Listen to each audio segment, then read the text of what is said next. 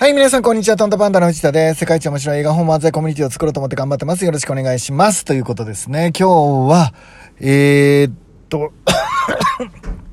感じた。天気はちょっと悪いですね。ちょっと雨っていう感じですかね。今は僕は神社に手を合わせてから、まあ車の中でこれ録音してるので、今日はちょっと比較的ね、音がいいのかなと思いますけど、まあ、ちょっとこれぐらいの雨悪くないですね。なんとなく気持ちいい感じ。えっ、と、今日もやるべきことやろうみたいな、あの、ことをいっぱいこう、今感じていますね。ちなみに僕、あの、以前ですね、3日ほど、4日ほど前にですね、まあ、いろいろとあって大人の事情で契約を破棄されて落ち込んでるみたいな話したから、まあ、したと思うんですけど、えっ、と、その後ですね、たくさんの人に応援していただいて、いろんなアイデアをいただいて、昨日ですね、まあ、あのまあ、出版社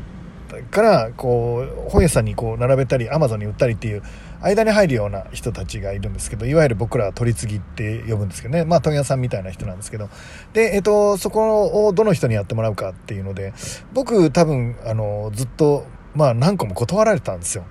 あの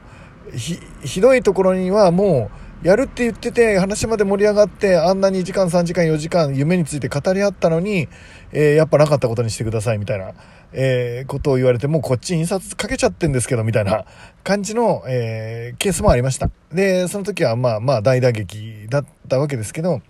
えっ、ー、と、それはそれでやっぱ学びが多くてね。で、その時に大変だからもう誰かに頼るしかないっていうので、いろんな人にあの質問してもらったんですね。えっ、ー、と、もしよかったら教えてくださいみたいな感じで。で、そしたら、あの、いろんな方が、あの、いろんな情報をくれてね、えー、応援してくれて、まあ、その中からですね、一つ前に進むことができました。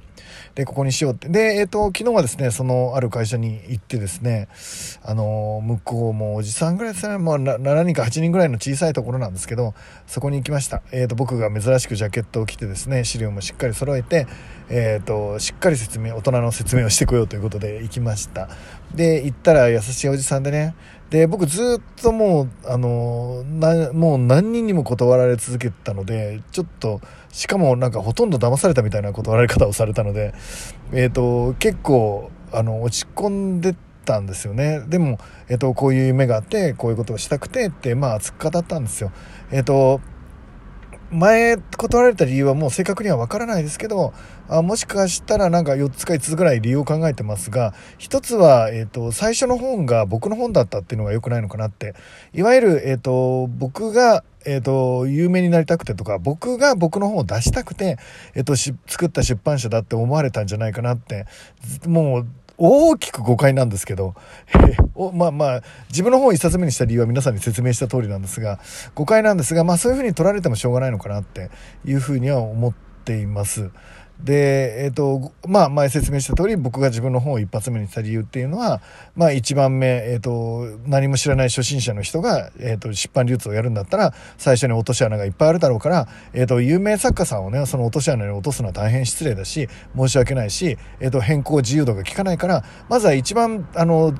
適当に扱ってよくて、えっ、と、めちゃめちゃないがしろにしていい世界一の作家を探したら僕っていうこと。それから、えっ、と、新しい本っていう試みをしていて、僕でしか書けない思いを込められた本にしたい。かんえっ、と、今回の本っていうのは、いわゆるそのビジネス書を、で、あの、理論的な本なわけですけど、それを感情に振ってるんですね。つまり、感動するビジネス書っていう新しいカテゴリーに、えっ、と、僕のビジネス書を入れてきてるっていうことが一つ。それから、オバマ大統領のスピーチのような、えっ、と、リズミカルな文章にしていきたい。えっ、と、スピーチを聞いてるような、そういう本にしてみたいっていうので、まあ、そういうのを人に頼めないじゃないですか。なので、えっ、と、自分でやるしかない。で、しかも僕にはそれなりの、えっ、と、実績も才能も多少はあるから、えっ、と、自分で試してみたいっていうのは、あの、わかります？よね。で、三つ目が、えっ、ー、と、とりあえず、あの、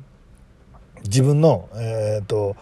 えー、これからね、これから何かクリエイターの人が、えー、自分で生きていくのにね、今までは誰かに選ばれなければいけなかったんだけど、これからはダイレクトに、例えば出版社の本を書くような才能を持ってる人は、わざわざ出版社に頭を下げなくても、え、ー、と、自分が本当に才能あると思うんだったら、自分の力で一般書店にも流通させたり、ヒットさせたり、えー、なんか作ってあげますよとかいう怪しい、あの、中抜きの山のようにあるような人たちに、思いのこもってない人に頼むよりは、自分でもできるんですよっていうのを証明する必要、それはミュージシャンであろうと、えーと、作家であろうとできるんだっていうのを証明する、えー、ため、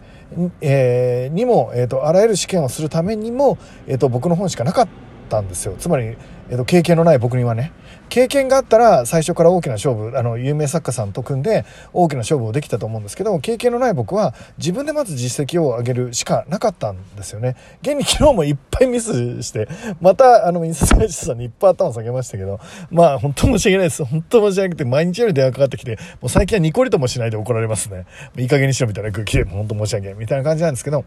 で、えまあそういうことなんですけど多分それでね、えーと、結構僕の本ってあの、そういう意味で言うとなんか本を出したいやつが作った出版社みたいな捉え方をされてるのもあるのかもしれないです。でまあずっとまあ何人もですね何人も何人も断られてえっ、ー、とまあ大手はもちろんこと全部に断られてですねで行き着いたのが、まあ、一つの8人ぐらいでやられてる小さな取り次ぎの会社の方なんですけどまあそこに行きまして。えーと、おじさんですね、まあ、僕もおじさんですけどね。おじさんにいろいろ説明してもらってで、えーと、僕こういう自分の本を最初に出すんですけど大丈夫ですかって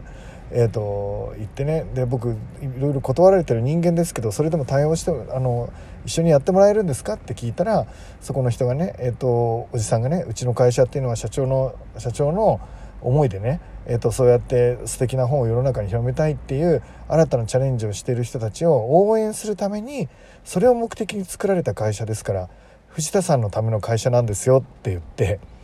まあ肩を叩いて軽く叩いてくれたんですよね。たらもうおじさん藤田大号泣。小さい会社でねおじさんが8人でやってる会社なんですけどそこに行った時肩を叩かれた時になんかずっと張り詰めてたもんがなんかあの切れたっていうか緩くなったっつうかもうおじさんがおじさんの前で大号泣してで周りのおじさんはただあの無表情でひたすら仕事してて 目の前のおじさんは僕の肩叩いてくれてみたいなおじさんがおじさんの前で泣いてるのを周りのおじさんが聞いてるっていう図 ひどいひどい汚い図ですけど汚い図なんですけど、えっと、僕にとってはあの素敵な時間でした。で一緒に頑張りましょうって握手をして帰ってきたのでまあそちはうまくいくかもしれないですででもね、まあ、いろんなことがあるので、まあ、これから役員会議で僕の評価をされるわけですけど、まあ、あちらの出版社のその役員会議の中でたとえダメになったとしてもねあの時あのおじさんは、えーと、本当に僕の応援をしてあげたいなと思ってくれたっていうのは嘘ではないと思うしその表情からは分かるので、まあ、大人の事情でまた今度ダメになったとしてもあの僕はあの気にしないかな。えーと、次の手を考えるしかないかなって思っています。でただあの、えー、あの時あの時間にあのおじさんが僕にかけてくれた言葉は本当の言葉だと思うし本音だと思うし、まあ、そういう意味で言うとあのチャレンジする中でうまくいかないこと多いんですけど時々ああやって、えーと、肩を叩いてくれる方がいるとね、えーと、すごくうん幸せになりますね。なんか生きていくことってあのうまくいかないことばっかりであの仏教的に言ったらあの辛い苦労しかなくて。でもあのそれでもやっぱりそういうのある中でちょっとあったかいものとか優しいものに触れた時って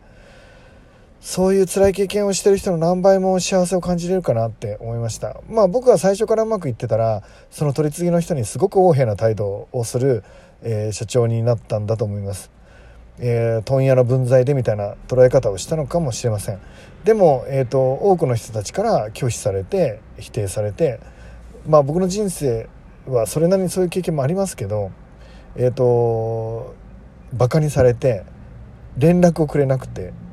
対応してくれなくて無視されてなんていうのね。まあ繰り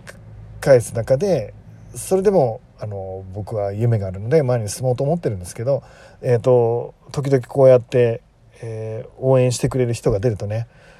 うんやっぱりあのチャレンジっていいなって思います。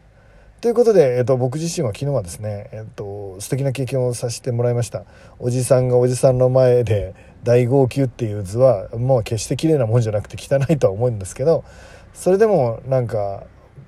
僕のずっと張り詰めてたものが少し優しくなれた瞬間かなって。